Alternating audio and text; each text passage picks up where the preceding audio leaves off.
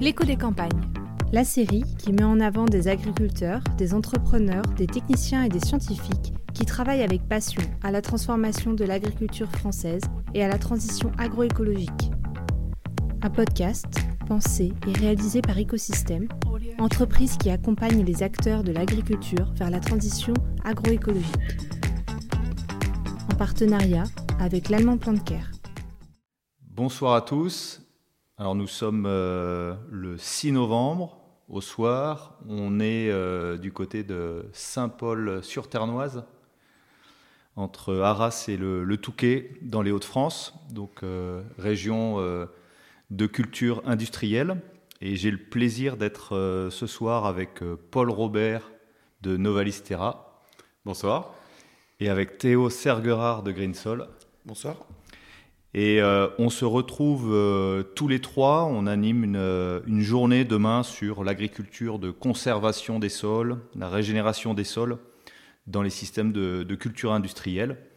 Et voilà, l'idée c'était de se faire un petit point sur ce que pouvait apporter ce type d'agriculture dans des systèmes agricoles très performants, très techniques, dans une zone où les sols sont fragiles avec des exigences économiques euh, fortes. Et puis, bah voilà, de faire un petit peu le, point sur ce type d'agriculture et puis euh, sur ce dont on, va parler demain. avant de commencer à parler de, de l'agriculture des Hauts-de-France, bah, c'est peut-être bien de, de, se présenter. Paul, tu commences? Avec plaisir. Donc moi, je suis Paul Robert, j'ai monté Novalistera, qui est une société de conseil indépendante euh, mon parcours, j'ai un parcours agro. Euh, ce qui m'a tout de suite motivé, c'était les sols, puisque j'ai fait un parcours vraiment pédagogie, pédologie, pardon, euh, axé sur les sols. J'ai travaillé un peu à, l'international, où j'ai eu pas mal d'expériences différentes, et notamment toujours autour des sols, la fragilité des sols, l'érosion des sols, c'est ça qui m'a drivé. Et puis en rentrant en France il y a une douzaine d'années, j'ai rencontré un, un petit négoce euh, agricole qui faisait aussi ETA euh, pour des semoirs de semi-direct. Et c'est ça qui m'a plu. C'était un, un négoce qui conseillait des agriculteurs pionniers. Au début, il y en avait très peu qui ont essuyé des plâtres. Et donc j'ai commencé à travailler avec eux en tant que technico-commercial. Donc j'ai appris le métier, les engrais, les produits phytosanitaires. C'était pas ça qui me drivait, mais c'était des outils indispensables pour ce type d'agriculture.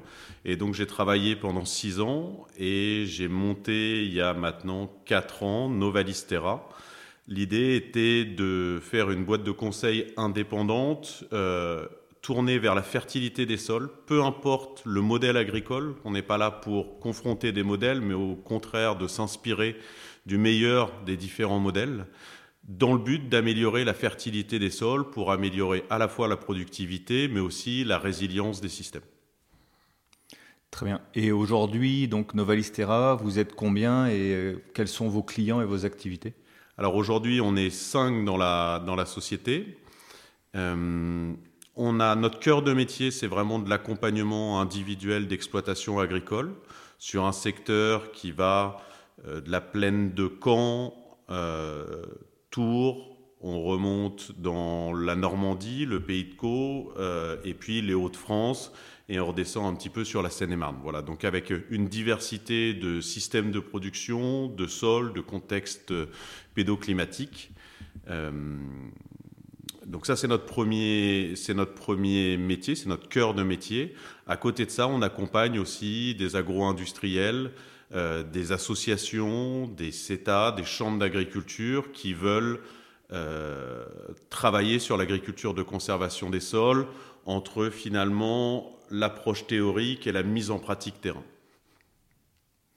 Merci. Donc bah, Théo, je vais te poser la, la même question. Qui tu es et qu'est-ce que tu fais? Donc euh, Théo Sergerard, euh, fondateur de la société Greensol. Donc euh, moi je suis un Breton d'origine, arrivé dans les Hauts-de-France il y a maintenant un peu plus de trois ans. donc issu d'une famille d'agriculteurs, d'éleveurs laitiers, donc en Bretagne sur le, Morbihan, en, bord de côte, des terres assez sableuses. Et donc vite passionné par l'agriculture et, euh, et notamment euh, bah, le sol. Hein. je pense que c'est aussi ce qui, nous unit tous. Et en fait, on a vu sur l'exploitation familiale des grosses pertes de rendement dues à, des problématiques de sécheresse, des pertes de, fertilité. Et, suite à ça, j'ai voulu travailler dans l'agronomie sur quelles pratiques on pouvait mettre en place pour essayer d'améliorer ça, ou en tout cas contrer ça. Et euh, le, coup du sort m'a fait arriver euh, dans les Hauts-de-France, où je suis installé maintenant donc depuis un peu plus de trois ans. Et, euh, et l'opportunité voilà, de créer cette société et d'arriver dans une région avec beaucoup de culture d'industrie, des, plutôt des très bons niveaux de rendement, des performances économiques assez, assez bonnes. Et en fait, une région où aujourd'hui on n'est pas forcément aussi sensible que les autres régions de France au changement climatique et, et à cette perte de fertilité, cette perte économique qu'elle peut, qu'elle peut engendrer. Et donc l'envie d'accompagner les agriculteurs euh, avant en fait qu'on arrive, qu'on arrive droit dans le mur. Et je pense qu'il faut oser changer quand tout va bien, parce que quand tout va mal, eh ben c'est déjà trop tard. Et donc aujourd'hui, euh, quels sont tes, euh, tes clients? Donc nous aujourd'hui notre donc notre cœur de métier, euh, voilà, on est on est une société très similaire à celle de Paul. Hein. on est une société de conseil d'accompagnement complètement indépendante. Notre cœur de métier c'est c'est d'accompagner le monde agricole euh, aussi large qu'il puisse être sur la mise en place de ces pratiques-là. La théorie c'est une chose, mais oui voilà, nous c'est aussi cette mise en place technique. Et donc on travaille aussi bien avec les agriculteurs, euh, les industriels de, l'agroalimentaire, mais aussi des coopératives. donc voilà. Très bien. Je vais en profiter aussi pour me présenter, parce que c'est pas parce que je suis l'animateur euh, du podcast que je vais pas me présenter. Mathieu Archambault, euh, associé fondateur d'Ecosystème, et on est une société euh, qui accompagne aussi le, les changements de pratique avec un, focus qui est beaucoup plus formation que, le vôtre, qui est plus de l'accompagnement des, systèmes au, quotidien. Euh, et, moi, j'ai un, passé euh, d'agronome. Ça fait une vingtaine d'années que je travaille sur la, conservation des sols. Et puis, comme toi, Paul, ben, j'ai commencé à l'étranger, au Laos, avec le, avec le, CIRAD. Et puis, euh, voilà, j'ai découvert aussi ces systèmes et centrés sur la, sur, la fertilité des sols. Et effectivement, je pense que ce qui nous, ce qui nous réunit, c'est. moi, j'ai l'habitude de dire, bah, ça fait 20 ans qu'on est au service des sols et des agriculteurs. Et, l'idée, c'est de ne pas vendre du rêve, donc de ne pas avoir une approche qui soit idéologique, mais vraiment d'être au service des, systèmes technico-économiques que sont les, systèmes agricoles. Et euh, pour introduire un peu la, discussion, c'est vrai que quand on parle de régénération des sols, de semi-direct, on pense très vite à des, euh, des, systèmes très différents. Donc ça peut être les systèmes tropicaux brésiliens, ça peut être les systèmes américains des grandes plaines, euh, donc dans des systèmes euh, assez extensifs où on cherche vraiment les, économies de coûts de mécanisation. Et d'ailleurs, si on voit en France, c'est des systèmes qui sont d'abord développés dans des zones marginales, là où il n'y a pas beaucoup de sol, des conditions climatiques euh, un petit peu dures. Et, c'est pour ça que c'est un petit peu contre-intuitif de dire qu'on peut faire en fait de la conservation des sols dans les Hauts-de-France, qui sont parmi les systèmes les plus performants euh, au niveau mondial en termes de rendement, de technicité et de qualité. Et euh, c'est de ça que j'aimerais euh, parler un petit peu. Donc, quelle, est, on va commencer par, par Paul, mais quelle est un petit peu ta, vision, toi, de, cette conservation des sols qui, à la base, mise beaucoup sur la réduction du travail du sol, la couverture maximale du sol euh, c'est quoi un peu l'état des lieux dans les Hauts-de-France et euh, les pistes de travail? En fait, dans, les Hauts-de-France, on est souvent sur des sols profonds, limoneux, avec des limons assez fins, des sols très sensibles à l'érosion, très sensibles au lissage, avec des structures qui peuvent être très fragiles et des cultures dessus qui sont extrêmement contraignantes pour le sol à la fois des cultures sarclées, mais aussi des problématiques d'arrachage à des périodes euh, avec énormément d'humidité dans les sols et donc une contrainte qu'on va mettre sur le sol très forte sur ces systèmes de culture. Ce dont on se rend compte dans ces systèmes, quand on veut les faire évoluer, c'est qu'il est impératif d'aller stabiliser la structure. Et pour stabiliser la structure, la première chose, c'est de jouer sur la matière organique, sur le tissu racinaire, et sur la verticalisation des sols pour conserver une bonne infiltration, une bonne cohésion des particules, une bonne agrégation des particules de sol entre elles. Ça, c'est vraiment quelque chose auquel je suis très sensible. Moi, je suis originaire du Pays de Caux, donc c'est dans le 76, en Seine-Maritime, sur lequel on peut avoir plus de 1000 mm par an, avec des gros problématiques d'érosion, à tel point que dans certains bassins versants, ils sont en train de se poser la question s'ils vont pas interdire purement et simplement certaines cultures comme la pomme de terre, qui peut avoir des effets dévastateurs. Et je pense que là n'est pas la solution. L'idée, c'est plutôt de travailler sur comment améliorer ces pratiques pour conserver ces légumes, ces cultures d'industrie au sein de ces systèmes, tout en améliorant la, vie du sol, la performance des sols et la faculté des sols à, à être agrégés, à conserver une structure et à améliorer la fertilité. C'est vrai que si on regarde un petit peu euh, l'état des sols, donc comme tu l'as dit, on est, euh, on est sur euh, ce qui fait la richesse du pays. Hein, c'est des sols de limon profond, mais qui sont des sols qui sont fragiles. On sait aussi que ce sont des sols sur lesquels, depuis l'avènement de l'agriculture moderne, la révolution verte, on a consommé à peu près la moitié des stocks de matière organique. Et donc, ce sont des sols qui ne se tiennent plus.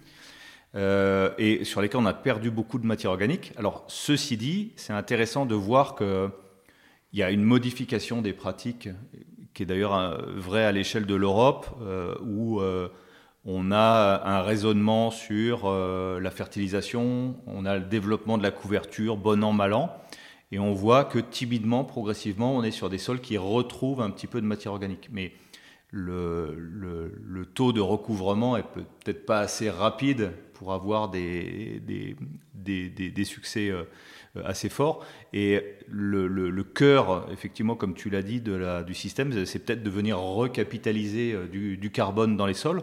Alors je pense qu'on en parlera euh, tout à l'heure parce que il ne s'agit pas seulement de recapitaliser du carbone dans les sols via la restitution des résidus, via les couverts végétaux, il s'agit aussi de recyclage d'éléments minéraux. Et c'est un, un, point qui est extrêmement important vu les contextes et les cours, le, le, cours des intrants. Euh, la question, et je me, tourne vers toi Théo, euh, euh, comment est-ce qu'on fait avec des cultures aussi exigeantes que de la pomme de terre, des légumes industriels, des légumes de plein champ, du lin, éventuellement de la betterave? Comment est-ce qu'on fait pour mettre en œuvre l'agriculture de régénération dans des systèmes qui sont aussi exigeants et précis? Je pense que ce qu'il faut avoir en tête, c'est que c'est, au final, c'est pas si compliqué que ça. Euh, on a toujours un petit peu cette, cette image de se dire je dois réinventer euh, complètement mon système de A à Z. Euh, c'est très compliqué, je ne sais pas si je vais y aller. je me pose 36 000 questions. déjà, je pense qu'il faut déjà être, prêt dans sa tête, être bien accompagné. Mais si on respecte un schéma de pensée et qu'on, qu'on essaye de ne pas non plus brûler toutes les étapes, on arrive à faire des belles choses très rapidement, malgré ce qu'on peut entendre parfois où on dit que ça prend 5, 6, 7, parfois 10 ans. On, se rend compte que déjà, avec 2-3 ans de bonne pratique, on arrive à avoir des très bons résultats. Et euh, je dirais que le premier facteur dans nos sols, comme l'a dit Paul, très limoneux, très fragile en fait, euh, c'est déjà d'aller maximiser la couverture végétale des sols. Les couverts végétaux, bien entendu, euh, mais c'est surtout conserver des bonnes structures de sol. On a des cultures qui sont des cultures d'industrie très exigeantes au niveau de, leur implantation, de la gestion des résidus, euh, des récoltes qui ne se font pas forcément dans les meilleures conditions possibles. Lorsqu'on vient récolter des pommes de terre, des betteraves, des carottes euh, sur des mois de novembre, décembre, euh, dans des régions très pluvieuses, on va avoir entre 800 et, et 1000, voire parfois 1200 mm sur l'année. La, la, végétalisation des sols est un facteur clé dans la réussite de la mise en place de, ces, de ces pratiques-là. Théo a parlé euh, d'étapes. Donc en fait, euh, quelqu'un qui, euh, qui, qui, se rend compte qu'il a des problématiques de structure. Alors on est en train de parler de problématiques de structure de sol. On parle de quantité de précipitations qui sont importantes. On voit aussi quand même les effets du changement climatique, c'est-à-dire que non seulement il faut éviter les problématiques d'érosion, il faut conserver les sols, mais on voit bien que même des régions comme les Hauts-de-France sont touchées par des, par des épisodes, en fait, euh, alors je ne sais pas si vous les appelez anormaux, parce que c'est en train de devenir la norme, mais on voit bien que soit il y a trop de pluie, euh, enfin les épisodes pluvieux, les épisodes de chaleur, les épisodes de sécheresse, de froid durent beaucoup plus longtemps. Et effectivement, le sol, en fait, c'est euh, l'amortisseur du, du, système, c'est ce qu'il faut développer. Mais là où je voulais revenir euh, avec toi, Paul, c'est euh, Théo, il parle d'étapes, et donc quelqu'un qui se rend compte qu'il y a des problématiques de sol, de climat, de productivité, éventuellement de rendement, on en parlera tout à l'heure. c'est quoi les étapes On arrive et c'est quoi la base du diagnostic et c'est quoi les étapes à ne pas manquer voilà, C'est quoi l'ordre? Comme, comme tu disais tout à l'heure en préambule, il faut surtout pas être dogmatique. Et donc il faut revenir à des bases de l'agronomie. Les bases de l'agronomie, c'est d'abord et avant tout gérer une bonne structure, à la fois pour avoir une bonne prospection racinaire, une bonne infiltration, mais surtout pour avoir une bonne oxygénation du sol. Sans quoi, pas d'oxygène, pas de vie, pas de vie biologique, pas de structuration du sol. Et ça, c'est la chose essentielle au début. Pour juger de la structure d'un sol, il faut d'abord sortir une bêche. C'est tout bête, mais il faut aller regarder ce qui se passe sous nos pieds. Ça, c'est la première des choses à avoir en tête. La deuxième des choses, Théo l'a très bien expliqué, c'est essayer d'allonger au maximum la durée de couverture des sols. Pour ce faire, eh bien, entre les cultures, on va aller implanter des intercultures, ça c'est sûr. Là, on est sur des régions avec des cultures assez longues et donc le temps d'implantation des, des couverts végétaux la première des choses peut-être à avoir, c'est d'essayer d'avancer au maximum la date d'implantation de ces couverts végétaux. On est souvent sur des moissons tardives. Quand on veut implanter des couverts et réussir son couvert derrière un blé, il faut vraiment essayer de, raccourcir au maximum le temps entre la récolte et le couverts, puisque des jours de pousse sur le mois d'août n'ont rien à voir en termes de degrés jours par rapport à des jours de pousse sur le mois de septembre et sur le mois d'octobre. Donc ça, c'est vraiment une chose qui est capitale, essayer d'avancer les dates de couvert et gérer la paille. On a une gestion, et ça je pense que Théo nous en reparlera, des résidus qui est extrêmement importante puisque ben, on fait des très bons rendements, mais on a aussi des énormes rendements de paille. Si on ne sait pas gérer la paille, cette paille va être un problème à la fois pour la pousse du couvert, mais aussi on va retrouver ces problématiques de paille par rapport à la qualité d'implantation et à la qualité sanitaire des cultures qu'on va mettre derrière. Et donc les deux choses pour moi, si je devais en retenir, c'est veiller à ce qu'il y ait toujours de l'oxygène dans les sols par une bonne structure et gérer la paille pour éviter, pour qu'elle soit bien répartie, pré-dégradée et qu'on ne retrouve pas des matelas de paille non dégradés au printemps qu'on vient incorporer devant des implantations de cultures industrielles. Ça, c'est capital. Autre point, euh, Théo, est-ce qu'il y a des, points particuliers sur la fertilisation, le désherbage?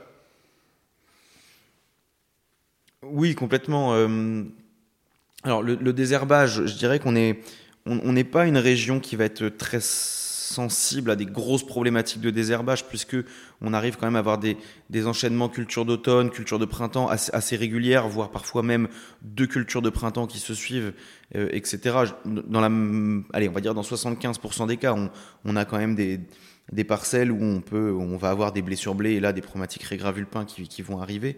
Mais je pense que le désherbage n'est pas la principale problématique qu'on va retrouver dans, les Hauts-de-France. Euh, ce qui va nous manquer ici, si on parle fertilisation, c'est surtout fertilisation organique. Euh, on est sur des régions à très haut niveau de rendement. Euh, les reliquats azotés post-récolte restent relativement faibles. Euh, lorsqu'on va chercher du 100, 110, parfois 120 quintaux sur certains blés, les reliquats azotés derrière pour faire pousser le couvert sont très très faibles. Et dans une région où il y a peu d'élevage, donc peu d'amendements organiques, on a vraiment une grosse carte à jouer là-dessus. Euh, et donc, il y a vraiment une stratégie organique à avoir dans ces secteurs-là. Euh, déjà pour améliorer les dégradations de paille, comme l'a dit Paul, des hauts niveaux de rendement grain impliquent aussi des hauts niveaux de rendement paille. Et on sait que la paille, c'est la base de tous les systèmes de production agricole. Donc il faut la restituer. Par contre, quand on restitue des hauts niveaux comme ça, il faut aussi savoir bien la dégrader et donc amener de l'azote organique pour activer sa dégradation. Ça peut être une des solutions. C'est d'ailleurs là où euh, sans doute la composition des couverts est importante. C'est vrai que si on, ne soigne pas les couverts végétaux et qu'on passe, qu'on part sur des espèces qui euh, poussent facilement, qui sèment euh, un petit peu à la va-vite, je pense famille des crucifères, des moutardes, éventuellement des avoines comme ça, qui permettent en fait de, remplir légalement les obligations réglementaires de la PAC. Euh, ça suffit pas. C'est dans ce cas-là, on risque de se rajouter une deuxième couche de paille. Et c'est peut-être là où, il faut introduire un petit peu euh, ce dont on va parler demain. Donc, euh, il y a une journée pour. tu as fait une plateforme en fait de, couverts végétaux pour, pour une société. Est-ce que tu peux nous en dire un petit peu plus? Oui, tout à fait. Donc, donc le, le, 8 novembre, donc demain, nous, nous organisons une journée technique. alors, qui à la base devait être sur les couverts végétaux et qui au final, le couvert végétal sera au, centre de toutes les discussions. Mais c'est surtout en fait comment, comment l'agronomie est étroitement liée pardon, à l'économie en fait de nos systèmes. Et donc l'idée, c'est de balayer vraiment tous les sujets euh, qui concernent l'agriculture. Donc on va parler matière organique carbone, on va parler machinisme, on va parler structure de sol, technico-économique, et on va aussi parler couvert. Euh, et donc euh, lors de cette journée-là, nous animerons un atelier donc Green Sol en partenariat avec l'IDEA, donc avec Mathieu Artisson de chez, de chez l'IDEA qui est, qui est, notre partenaire sur cette, sur cette plateforme-là, sur les couverts végétaux. Aujourd'hui, les Hauts-de-France euh, restent quand même une région où les couverts végétaux sont faits, comme tu l'as dit, de manière très réglementaire. Voilà, on a un verdissement de la PAC, on doit couvrir nos sols, on a des surfaces de SIE à mettre, on s'embête pas trop. Et c'est dommage parce qu'en fait, on a des potentiels de production de biomasse qui sont énormes. Et si demain on veut faire changer les systèmes dans cette région-là, et en fait dans toutes les régions de France, mais surtout dans cette région euh, où on a des, problèmes de structure, des sols assez fragiles, il faudra passer par des couverts végétaux productifs. Et un couvert végétal productif, c'est pas forcément 2 mètres de haut qui va se lignifier, qui va monter en carbone, puisqu'on l'a dit, il faut qu'on gère nos résidus. Et donc là, on va aller sélectionner les bonnes espèces, on va aller chercher la densité de grains pour en fait avoir des couverts qui vont faire des biomasses conséquentes, donc des 5-6 tonnes de matière sèche, euh, de l'unité de potasse, de phosphore, d'azote restitué. Par contre, on va essayer de garder des hauteurs raisonnables, c'est-à-dire que grosso modo une hauteur de genou, mi-cuisse au grand maximum, pour avoir des résidus qui euh, se dégradent facilement et donc pouvoir se permettre de laisser les sols couverts très longtemps. Quand je dis très longtemps, c'est-à-dire jusqu'à un mois avant le semis de la culture d'industrie et en fait avoir des, plantes qui ont des cessurènes très faibles et donc, euh, et donc ne pas être gêné par ces résidus-là lors de l'implantation des, petits pois, des haricots, des betteraves ou, des lins. Quand on parle de, de la matière organique, effectivement, la, ressource principale des sols, c'est les quantités de paille qui sont euh, très importantes hein, sur des, rendements qui dépassent 10 tonnes. La matière première, elle est là. Et euh, c'est souvent vécu comme un, comme un, comme un, inconvénient, la paille. Ça gêne, euh, on doit préparer les lits de semences, etc. Donc on essaie de s'en débarrasser, on travaille le sol, on la minéralise, on fragilise les sols. Et là, l'idée, c'est de construire un petit peu le système à l'envers, c'est-à-dire que voilà, on va apporter des quantités de carbone importantes au sol, mais en fait, pour pouvoir les digérer, en gros, pour amener la salade pour digérer les frites, euh, il va falloir aussi bah, produire des, des, couverts de manière extrêmement importante.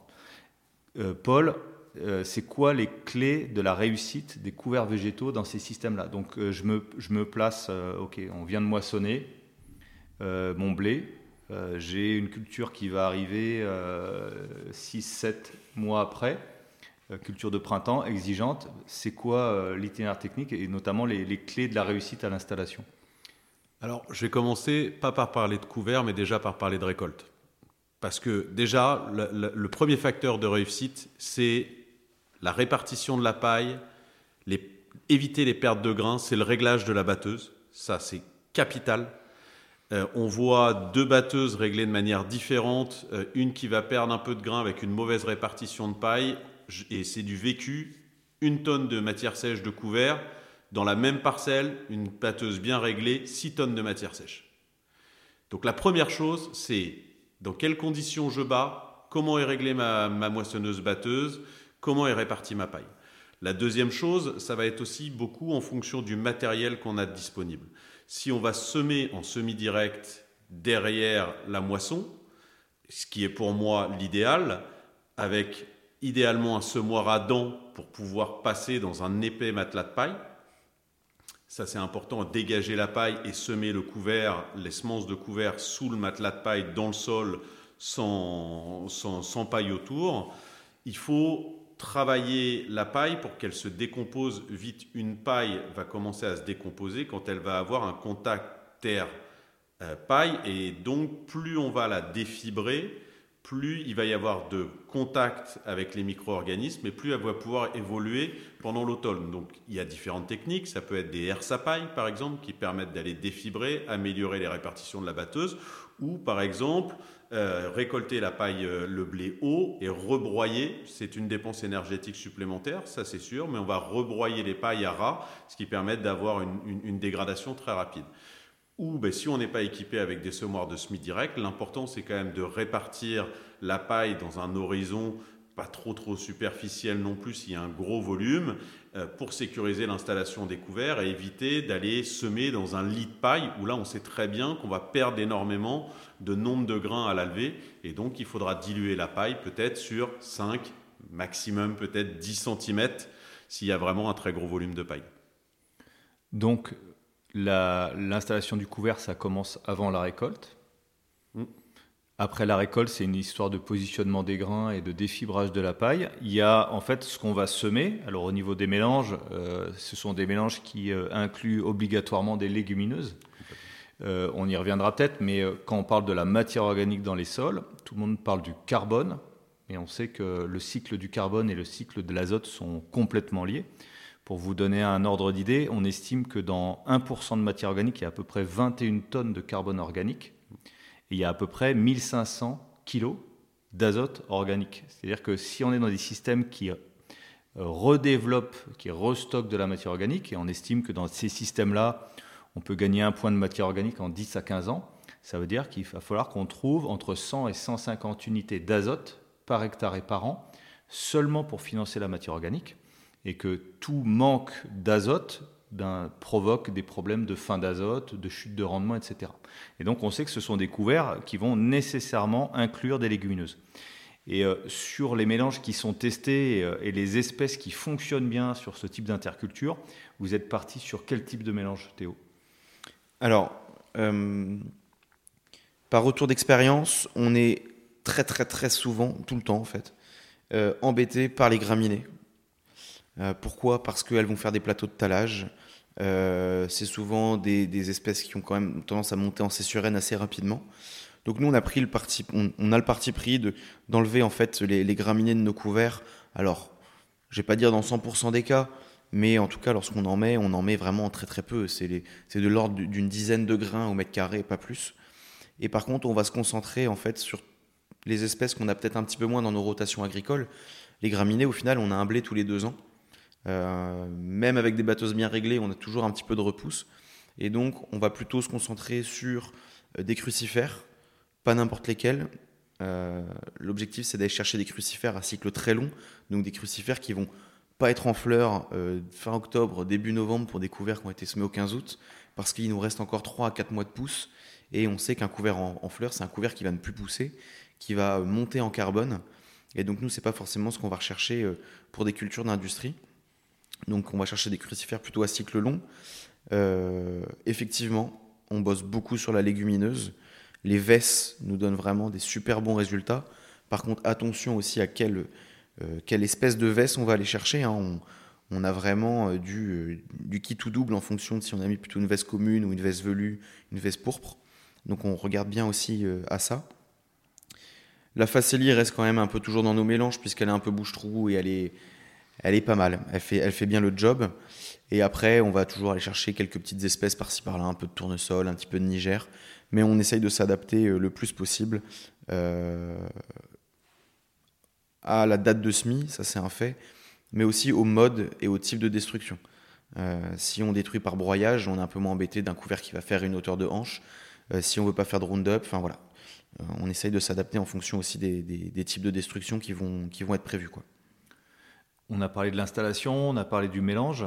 Euh, alors ok, j'ai réussi à faire 4, 5, 6 tonnes de matière sèche euh, dans l'hiver. Euh, ça représente de la, matière. si je suis agriculteur et que je dois implanter une culture industrielle et commencer à préparer mes sols février-mars, etc., là je vais commencer vraiment à flipper. Donc comment est-ce qu'on fait pour sécuriser l'implantation de la suite où il y a d'énormes enjeux euh, économiques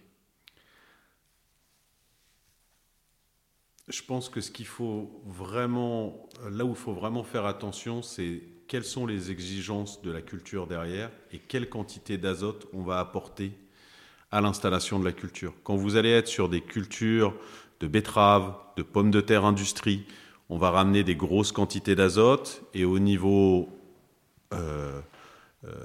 maladie, on va être quand même beaucoup moins dépendant sur ces cultures-là, même s'il peut y avoir certains risques, les risques sont très limités. Par contre, quand on va aller par exemple sur de la culture de l'infibre, sur lequel on met des très petites quantités d'azote, de 0 à 40, 50 unités d'azote grand maximum, si on a un gros volume de couvert qui n'est pas encore dégradé, là et qui se dégrade en même temps que la levée de la culture, là on peut avoir des problématiques, soit de fin d'azote, comme c'est le cas sur, sur le lin, soit euh, par exemple sur des pommes de terre de consommation, on peut avoir certaines maladies de peau comme le rhizoctone qui vient assez facilement s'il y a des problèmes de dégradation, mais on voit que c'est très lié au cessurène du couvert dont parlait euh, Théo. Et surtout, juste pour nos auditeurs néophytes, cessurène, c'est donc le rapport carbone. entre les quantités de carbone et d'azote, soit dans une matière végétale, soit dans le sol et qui va en fait euh, donner sa vitesse de, dégradation et son assimilabilité par les organismes du sol.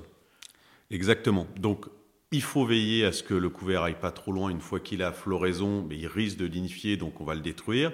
Et en fonction des cultures qu'on va avoir derrière, ben on va plus ou moins euh, travailler éventuellement le couvert. Si on veut avoir un gros couvert, l'amener plus loin, ben on va peut-être le broyer pour accélérer la dégradation.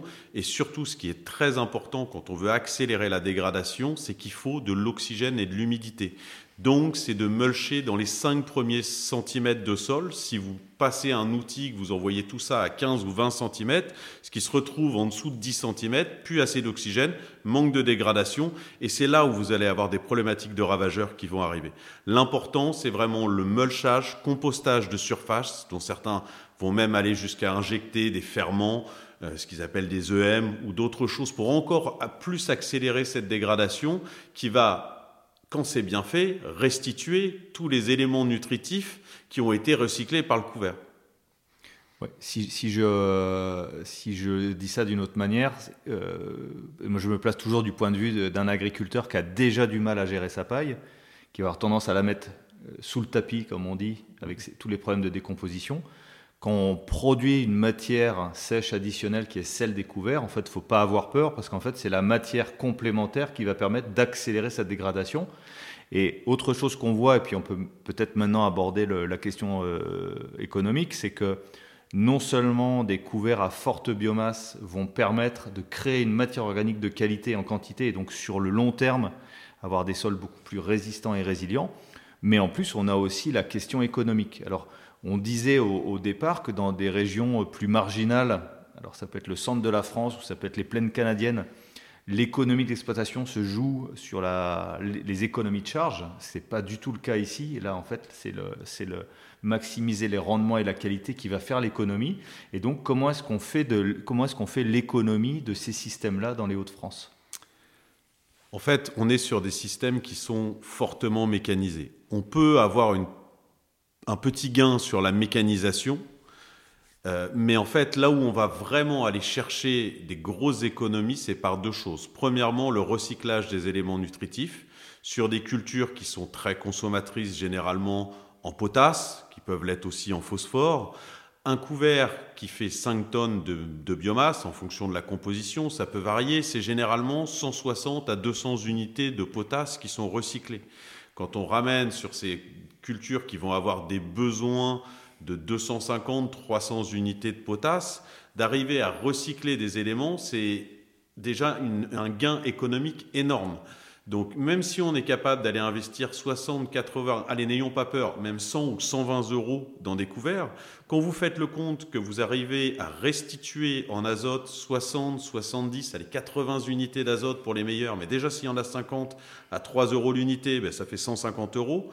Et si je prends les 200 unités de potasse à 1,70€, 2 euros l'unité, je ne vous fais pas de calcul, mais ça déjà, c'est un gain qui peut être énorme.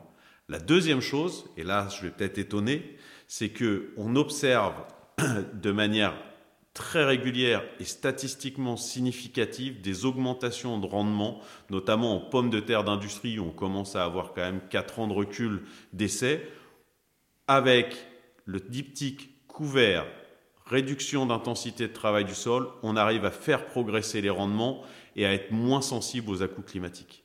Et là, vu les niveaux de charge qui sont engagés dans des cultures comme la pomme de terre, comme le légume de plein champ, Si on arrive à recycler les éléments, plus faire progresser les potentiels de rendement, on a tout gagné. Et j'ajouterais tout en euh, rendant son système beaucoup plus durable. je pense qu'il faut quand même le, redire, et j'aime bien le dire de cette manière-là aux agriculteurs. Le métier d'un agriculteur, c'est pas de produire du blé, c'est pas de produire des patates, c'est d'entretenir son sol en bonne santé. Et en faisant ça, il augmente ses rendements, il est moins sensible au changement climatique, et en plus, son principal outil de production, qui est le sol, eh ben, il est aggradé, et il devient de plus en plus productif. Merci à tous les deux. Juste pour, euh, pour terminer, euh, on sait qu'aujourd'hui, ces pratiques, elles sont euh, ben, le fait d'une minorité d'agriculteurs, un petit peu partout en France. On estime que leur nombre tourne entre peut-être 5 et, 5 et 10 sur le, sur le territoire. C'est aussi parfois vu, et ce n'est pas toujours faux, comme une agriculture idéologique euh, on entend des discours, il faut plus toucher au sol. Euh, en fait, ce serait un peu la permaculture de, l'agriculture. On voit aussi au niveau idéologique beaucoup de tensions euh, sur tout ce qui est phyto, la bio, etc.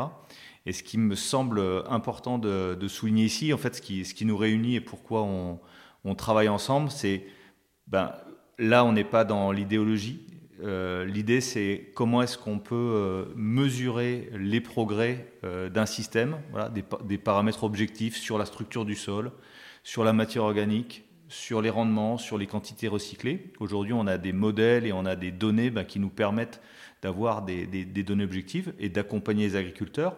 Et puis l'autre chose aussi qui est, peut-être important à, comprendre, mais que tu as déjà dit, Paul, c'est qu'en fait, il n'y a pas de révolution. Euh, ce type d'agriculture, c'est pas de dire en fait, oubliez tout ce que vous avez appris, oubliez vos systèmes. En fait, il faut tout remettre à zéro et en fait, on va vous expliquer comment ça marche. Non, c'est juste tout simplement comment appréhender différemment son sol et son système avec les, forces que, peut avoir l'agriculture des Hauts-de-France, notamment en termes de rendement et de technicité. Ben, on, peut mettre très vite en place des systèmes extrêmement performants qui sont capables de répondre aux enjeux euh, climatiques pour la société et puis aussi aux enjeux euh, euh, économiques pour l'agriculteur. Je vous laisse un, mot de la fin. Paul? On a pas mal détaillé quelques, quelques bribes d'itinéraire. Évidemment, pour que ça fonctionne, il n'y a pas de recette miracle. Il faut adapter à chaque contexte. Et moi, ce que j'aime et ce qui nous réunit ici, et je le redis, on n'est pas du tout dogmatique. Ce qui nous intéresse à la fois sur écosystème, sur euh, ces parcours pédagogiques qui mettent en ligne pour bien comprendre euh, les systèmes et que ce soit Greensol comme Novalistera, où on est là pour accompagner, pour éviter les sorties de route et juste peut-être pour pousser, pour dire ben, là tu peux aller un petit peu plus loin, vas-y, ou là surtout tu vas trop loin, attends un petit peu. C'est vraiment ça. Il faut euh, laissons aussi. Hein, le, ça peut aller assez vite. Je pense que c'est important de revenir à des basiques et matière organique, structure du sol, gestion des résidus. Si on fait déjà attention à ces trois choses, plus la qualité d'implantation, il n'y a pas de raison de se planter et on va aller très vite. Ouais, tout à fait. Alors, euh, moi, je, reprends, euh, je reprends tout à fait ce que, dit Paul. Euh, si on est là tous les trois, c'est aussi parce qu'on partage des idées et une vision de, l'agriculture de, demain. Mais l'idée, voilà, c'est pas du tout d'opposer les, idéologies. moi, je suis pas du tout anti-travail du sol. Je suis anti-travail du sol inutile. Et donc, l'idée, en fait, c'est de se dire que, bah voilà, on est en France, on a une agriculture qui est, qui est hyper vertueuse. à nous de la rendre encore plus vertueuse et encore plus productif parce que bah, l'objectif c'est de pas de produire encore 20 ans, c'est de produire encore au moins 200, 300, peut-être 1000 ans. Et donc euh, à nous de mettre en place tout ce qu'on peut faire pour, pour y arriver. Ça fait un joli mot de la fin. Merci à tous les deux. Merci Mathieu. Merci.